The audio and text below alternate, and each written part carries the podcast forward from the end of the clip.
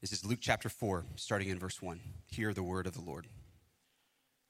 And Jesus, full of the Holy Spirit, returned from the Jordan and was led by the Spirit in the wilderness for 40 days, being tempted by the devil. And he ate nothing during those days. And when they were ended, he was hungry. The devil said to him, If you are the Son of God, command this stone to become bread. And Jesus answered him, It is written, Man shall not live by bread alone and the devil took him up and showed him all the kingdoms of the world in a moment of time, and said to him, To you I will give all this authority and their glory, because it's been delivered to me, and I give it to whom I will. If you then will worship me, it will all be yours. Then Jesus answered, It is written, You shall worship the Lord your God, and him only shall you serve. And Satan took him to Jerusalem and set him on the pinnacle of the temple and said to him, If you are the Son of God, throw yourself down from here. For it's written, He will command His angels concerning you to guard you, to guard you. And on their hands they will bear you up, lest you strike your foot against a stone. And Jesus answered him, It is said, You shall not put the Lord your God to the test. And when the devil had ended every temptation, he departed from him until an opportune time. This is the word of the Lord. Thanks be to God. You may be seated. Peace be with you. Good morning, everyone. Um, like Paul said, my name is Dodds, and I'm also one of the pastors here. It's wonderful to be with you on the Lord's Day. We are continuing our study in Luke this morning, and it has brought us to Jesus' temptation in the wilderness. In our text today, Satan is seeking to divert Jesus from his mission in three particular ways. Three ways in which the people of God, Israel, were also tempted and diverted. And where they failed, we are going to see Jesus succeed in resisting evil and claiming victory over Satan. For, for all of us, for all of us, it's not if we will be tempted in these ways. It, it really is when and how. As disciples of Christ, walking in Christ's cruciform way, obeying his word, holding an allegiance to Him as our King.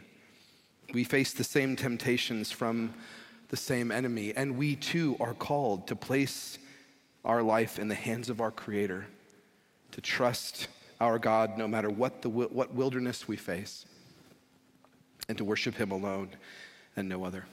So let's go to our text again. And Jesus, full of the Holy Spirit, returned from the Jordan and was led by the Spirit in the wilderness for 40 days, being tempted by the devil, and he ate nothing during those days. And when they were ended, he was hungry. So every week, we, we pray the way that Jesus taught his disciples to pray that our Father will not lead us into temptation, that he will deliver us from evil. If you, if you remember in the book of James, he writes this letter to the church, he, he tells the church that when temptation comes, that we shouldn't say it's God who's tempting us because he doesn't tempt anyone. The very nature of God is that he is holy, holy good, and that he, he's incapable of tempting us. And that's what makes Luke's words in chapter 4 here intriguing. Jesus has just been baptized, and Luke writes that he is not only full of the Holy Spirit, he is led by the Holy Spirit into the wilderness for 40 days, specifically to meet the devil who will tempt him. So it's not that the Spirit leads Jesus to the wilderness for just this some other reason, and the devil just happens to be there. The Spirit leads Jesus into the wilderness so that he will face the temptations of the devil. Why? Jesus is going into the wilderness following his baptism in order to continue reliving Israel's history, but doing it the right way.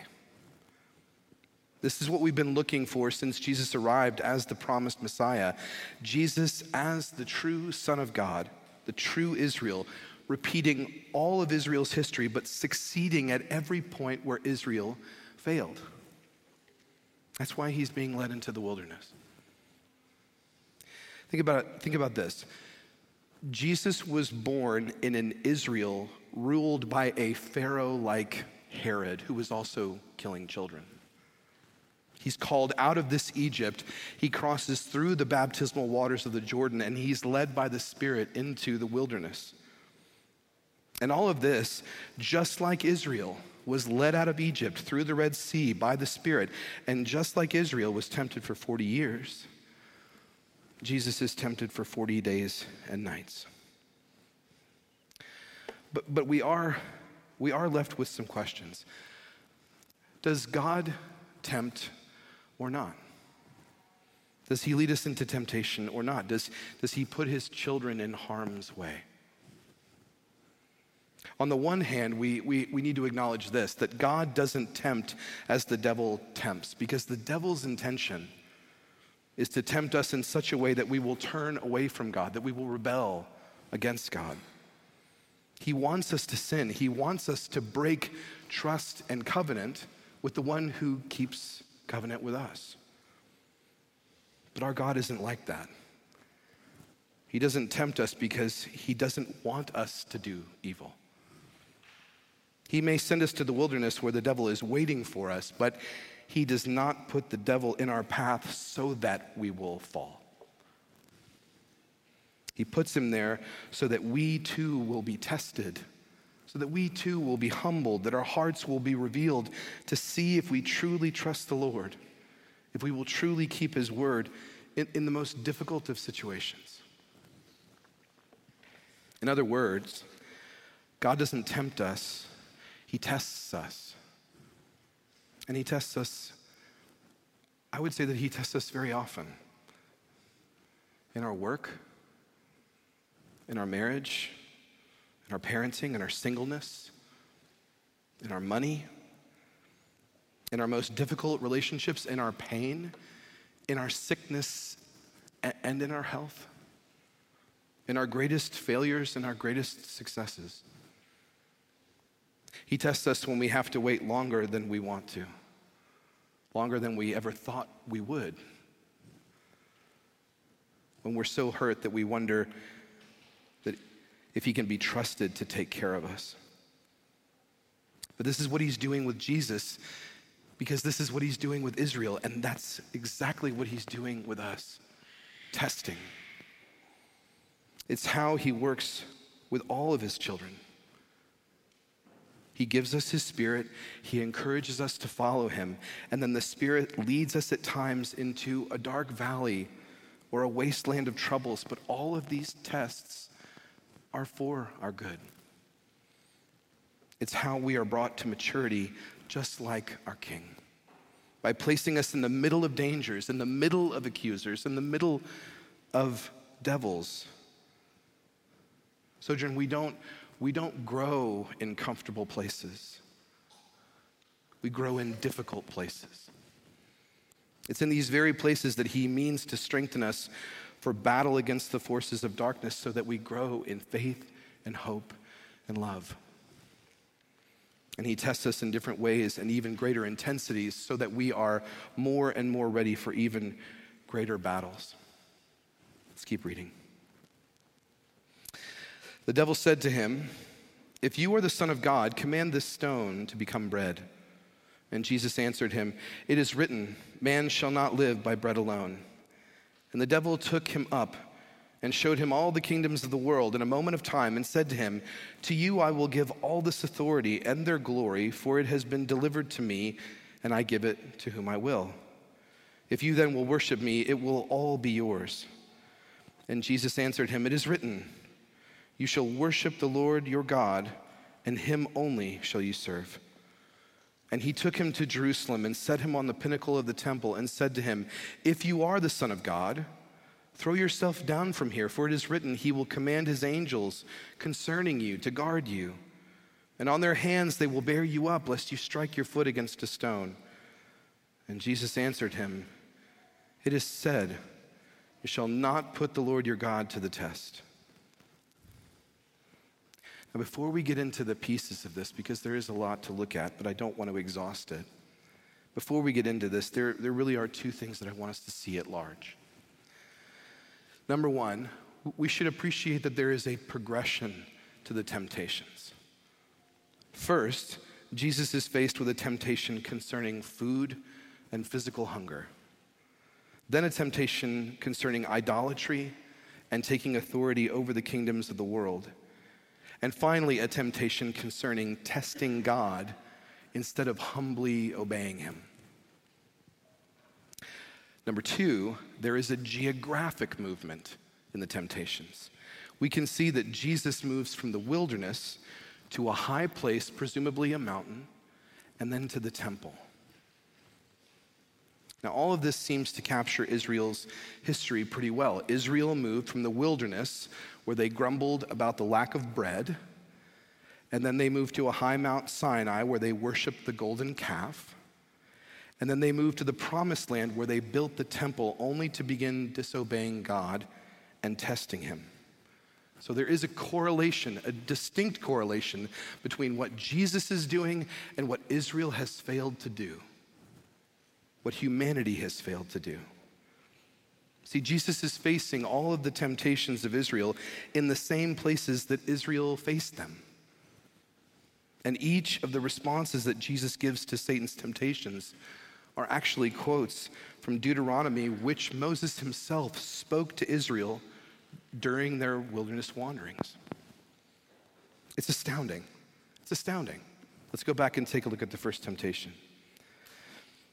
The devil said to him, If you are the Son of God, command this stone to become bread. And Jesus answered him, It is written, Man shall not live by bread alone. Now, in this context, following the genealogy in chapter 3, Jesus, the Son, is going into the wilderness as the last Adam. And so, this, this temptation with food, it, it should have us also remembering Adam in the garden and the food temptation that he faced with Satan. What we should see here is that Jesus truly is coming to undo all the failures of all of God's children. Now, the first temptation involves turning a stone into bread, which doesn't seem terribly significant. But the temptation Satan is offering to Jesus is not just one of, one of bread, it's to abandon his mission, it's to forego his testing for the greater comfort that could be found in pursuing the food that the devil offers. Israel was tempted to believe that God brought them out to the wilderness to let them die of hunger. And they waxed nostalgic about how great the food was in Egypt and how it would be better if they were back there. And Moses' response in Deuteronomy was telling Israel that, that actually Yahweh had caused them to hunger in the wilderness for 40 years to test them, to see what was in their hearts, to see what they truly wanted and, and whom they would trust. Jesus' response, man shall not live by bread alone, says that what Israel was supposed to learn is that man does not live by bread alone, but by every word that proceeds from the mouth of God. And so, the entire point of Israel's time in the wilderness was for them to learn to rely on the Lord and to wait on the Lord to provide for all of their needs, trusting that whatever He gave them, He would do good to them. Now, Israel failed that test. Even when they did get bread and water and quail, they just continued to grumble against the Lord and say, Is, is God really with us? Is he really here? But where Israel fails, Jesus doesn't. Jesus' food is to fulfill the mission of the one who sent him, and rather than taking bread in the land of slavery, he draws nourishment from God's words without grumbling and uses them to rebuke his enemy. He shows himself to be the greater Elijah who fasted for 40 days and then destroyed the altar and prophets of a false God. He keeps the fast that Adam broke. Now, since Jesus is determined not to accommodate himself to Satan's kingdom, Satan presents him with a second temptation. And it's here that we move from the wilderness to the mountain. if Jesus is willing, and this is really important, if Jesus is willing to lay his allegiance to the Father aside and worship the devil, Satan promises that he can receive all the authority and glory of the kingdoms of the world. Now, maybe, maybe we could pass that up, but let's think about what that means. What, what would that look like and what would that mean? It means that Jesus would be prepared to adopt all of the violent and vain ways of our earthly kingdoms, and that he would wield worldwide authority with a sword in order to serve the devil and all of his countrymen. Imagine how horrific that would be. This mirrors the story of when Israel forged a golden calf at the bottom of Mount Sinai as they were waiting for Moses to come down from the mountain. After forging the calf, they worshiped it as the God that brought them out of Egypt. Along with lusting for bread, they added the sin of idolatry, and when they did that, they, they turned to worship Satan. Yet again, though, Jesus is victorious in the place of Israel. He doesn't succumb to the temptation, but rebukes Satan a second time by quoting Moses again out of Deuteronomy. It is the Lord your God you shall fear. This is Deuteronomy. It is the Lord your God you shall fear. Him you shall serve, and by his name you shall swear. You shall not go after other gods, the gods of the peoples who are around you, for the Lord your God in your midst is a jealous God.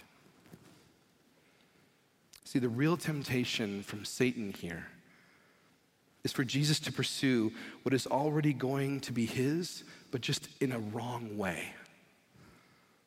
Jesus is being tempted much like David when he, when he already knew that he would be king and he had Saul under his blade.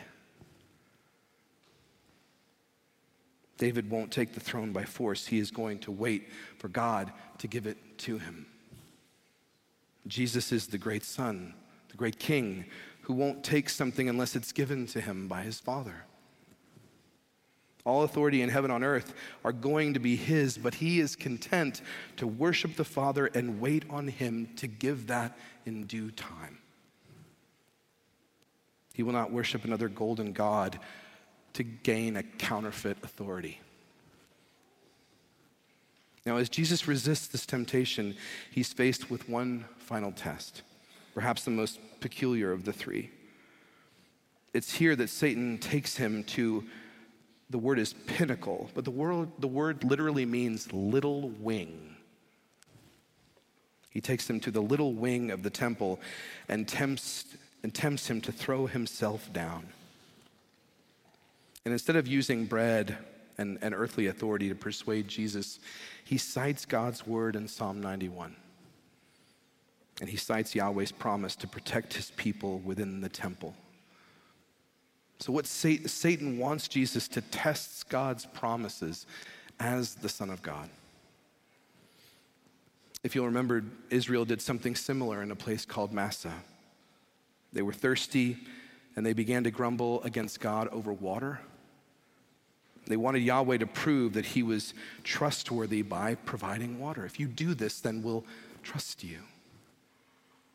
And Moses responded to them the way that Jesus responds to Satan here You shall not put the Lord your God to the test. But here's something interesting. Satan cites Psalm 91, verses 11 and 12 in his temptation, but there's another verse in the psalm that I find fascinating given where Jesus is standing. Psalm 91 4, it reads this way.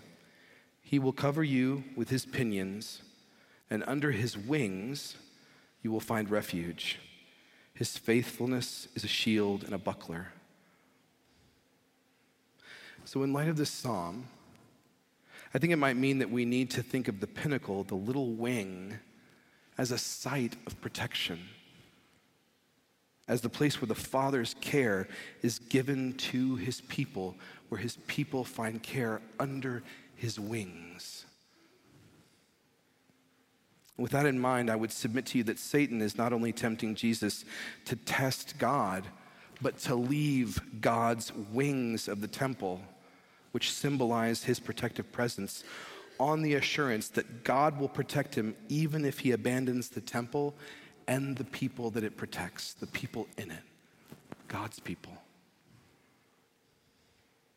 But Jesus is not going to leave his people. He is not going to abandon his bride. Jesus doesn't succumb to the temptation. He trusts the Father and will not test him in order to find out if he's trustworthy either, because he already knows that he is.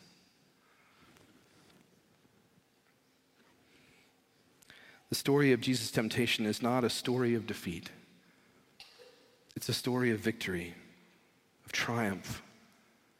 Satan leaves the desert having lost, and he awaits a more opportune time to test Jesus again, which will be on the cross when his words are mimicked by the religious elite and the onlookers who say, Why don't you come down off of the cross and save yourself? Jesus won't do that either.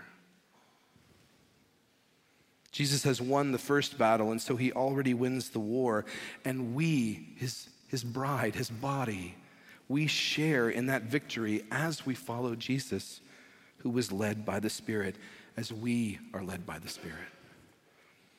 Surely Jesus is our champion, defeating Satan without any of our help.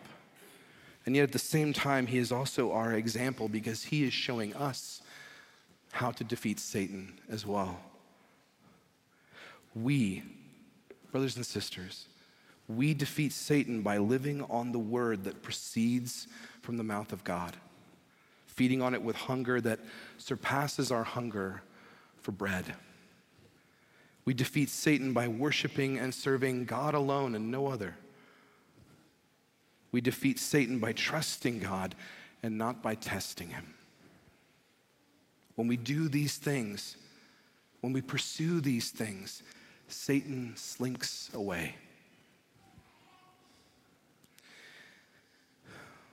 Like I said at the very beginning, brothers and sisters, the Spirit will lead us into deserts of hunger and thirst, even when we're following Jesus faithfully. And it's, it's in those deserts where waiting on God worshiping Him and trusting Him will be where it is the most difficult. He'll lead us to places of testing where Satan tempts us to fall down and worship Him, where Satan tempts us to take our lives into our own hands, to, to test God and say, Well, if you're really God, you wouldn't let this happen. And in those moments, we may often feel that Jesus has led us into a trap, and we're tempted to look to someone else or something else to follow. Because perhaps, maybe, in, because this is so difficult, maybe another master will do better for me or will do better for us. Perhaps another master will lead us to green pastures and still waters. Perhaps we can find another master who will give us all things, but he won't burden us with a cross. But when God leads us into the wilderness, it, it can seem like we have no good reason to serve him. But it's actually these very places where we are learning to wait on him, where we are learning to worship him, where we are learning to trust him, and where our hearts are truly revealed. What do we really want? Do we just want peace and comfort and ease, or do we want him? Is Jesus all that will do in the dark valley.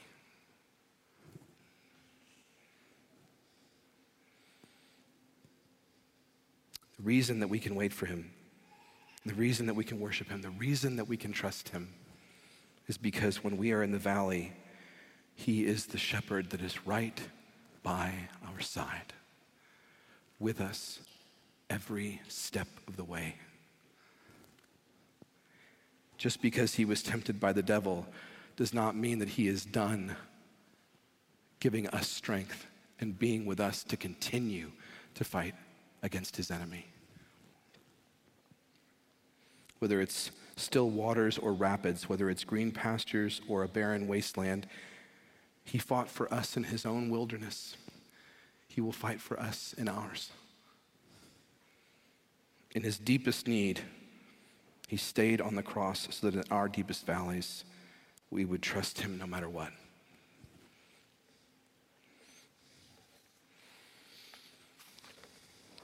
So, sojourn, brothers and sisters, as we follow Jesus, as we live by the word that proceeds from his mouth, as we worship him alone and trust him, we too will trample Satan underfoot. Let's pray.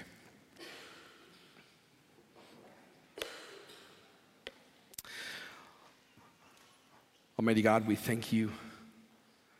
We thank you for your word. We thank you for your son. We thank you for your spirit.